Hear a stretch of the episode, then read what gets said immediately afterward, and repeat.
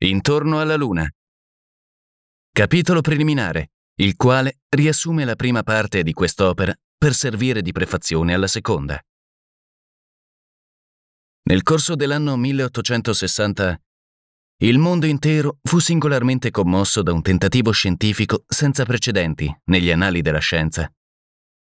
I membri del Gun Club, circolo di artiglieri fondato a Baltimora dopo la guerra d'America, aveva avuto l'idea di mettersi in comunicazione con la Luna, lanciandole una palla di cannone.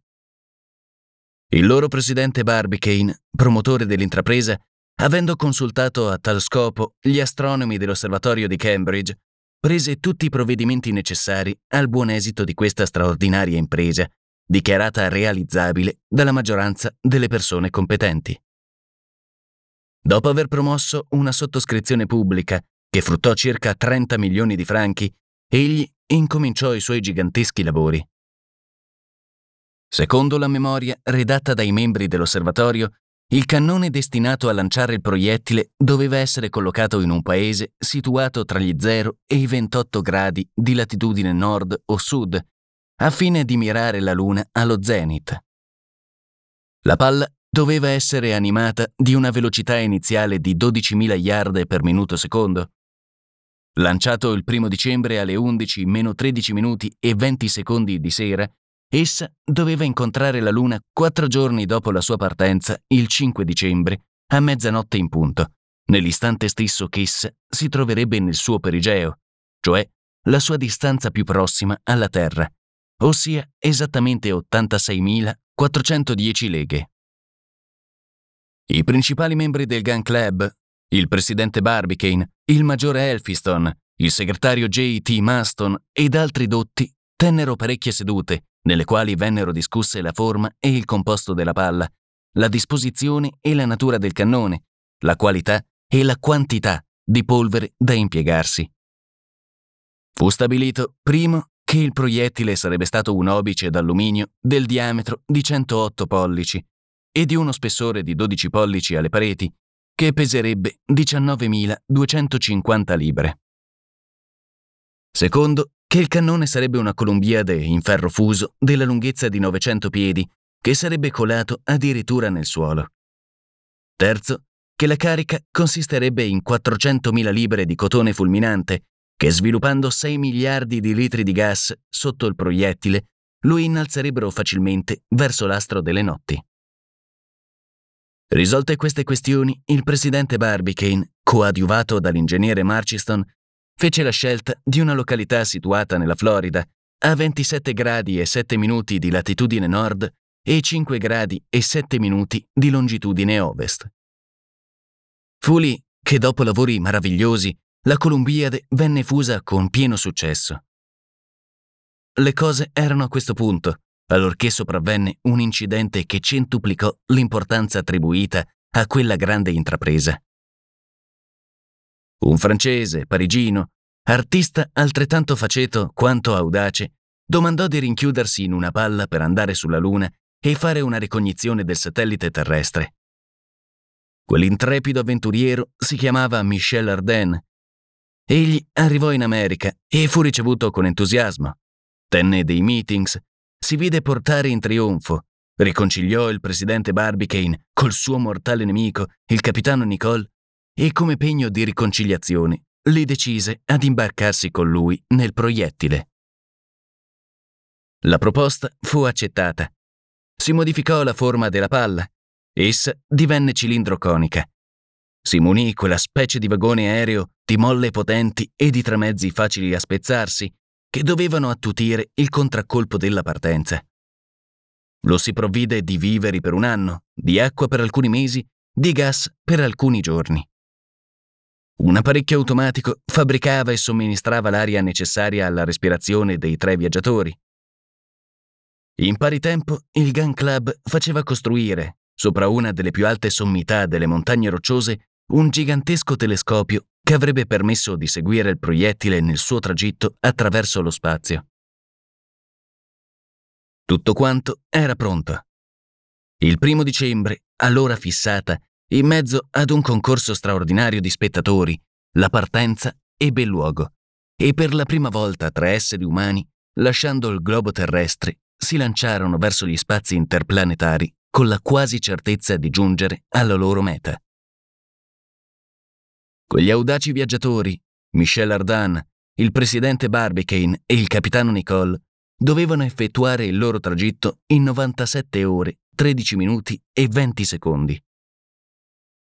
La onde il loro arrivo alla superficie del disco lunare non poteva aver luogo che il 5 dicembre, a mezzanotte, all'istante preciso nel quale la luna sarebbe piena, e non il 4, come avevano annunziato alcuni giornali male informati. Ma, circostanza inaspettata, la detonazione prodotta dalla Columbiade ebbe per effetto immediato di sconvolgere l'atmosfera terrestre, accumulandovi un'enorme quantità di vapori fenomeno che suscitò l'indignazione generale, poiché la luna fu velata per parecchie notti agli sguardi dei suoi contemplatori.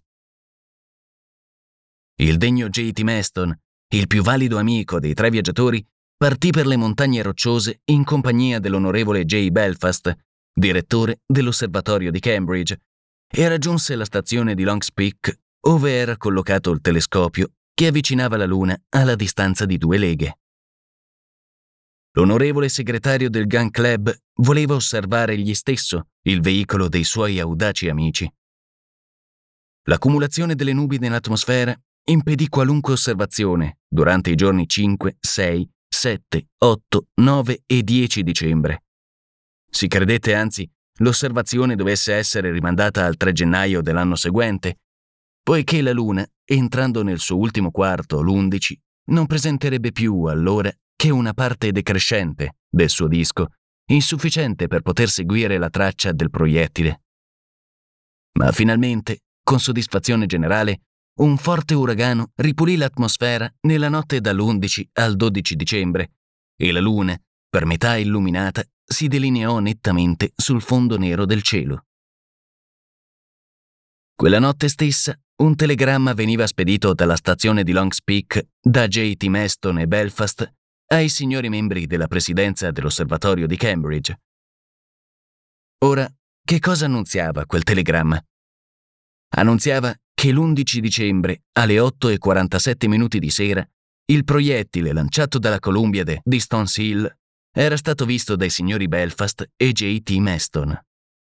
Che la palla, deviata per una causa sconosciuta, non aveva mica raggiunto la sua meta ma che le era passata sì vicino da essere trattenuta dall'attrazione lunare, che il suo movimento rettilineo si era mutato in movimento circolare e che allora, trascinata in un'orbita ellittica intorno all'astro delle notti, ne era divenuta il satellite.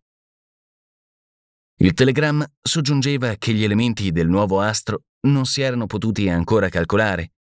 Infatti, tre osservazioni fatte con l'astro in tre posizioni diverse furono necessarie per determinare questi elementi. Oscia esso accennava che la distanza che separava il proiettile dalla superficie lunare poteva essere valutata di 12.833 miglia all'incirca, cioè 4.500 leghe. Esso finiva emettendo questa doppia ipotesi. O l'attrazione della Luna finirebbe per vincerla, ed allora i viaggiatori raggiungerebbero la loro meta, od il proiettile, mantenuto in un'orbita immutabile, graviterebbe intorno al disco lunare sino alla fine dei secoli. In queste diverse alternative, quale sarebbe la sorte dei viaggiatori?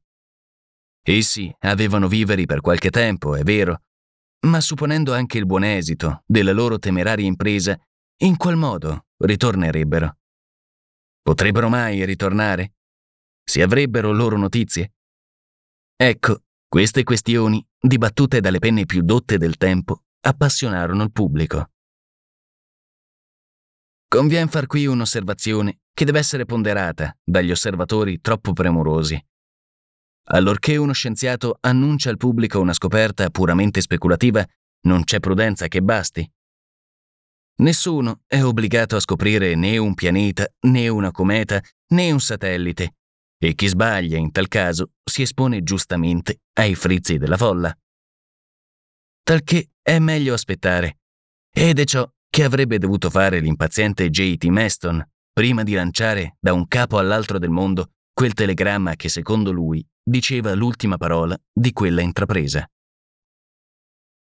Infatti, quel telegramma conteneva due sorta di errori, come si verificò più tardi.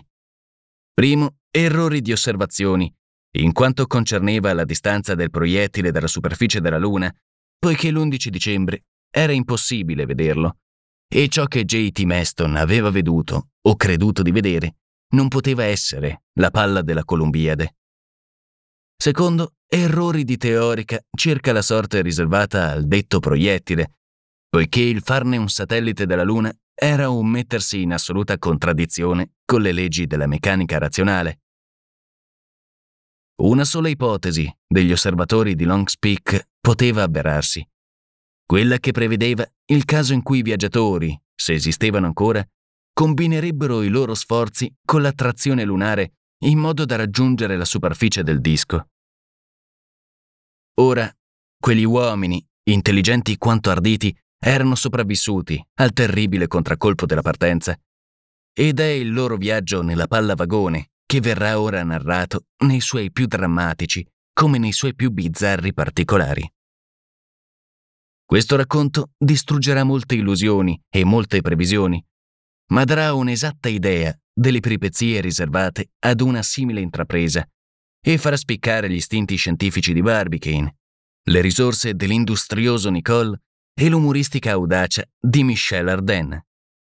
Inoltre, esso proverà che il loro degno amico, J.T. Maston, perdeva il suo tempo allorché, curvo sul gigantesco telescopio, osservava il cammino della Luna attraverso gli spazi stellari.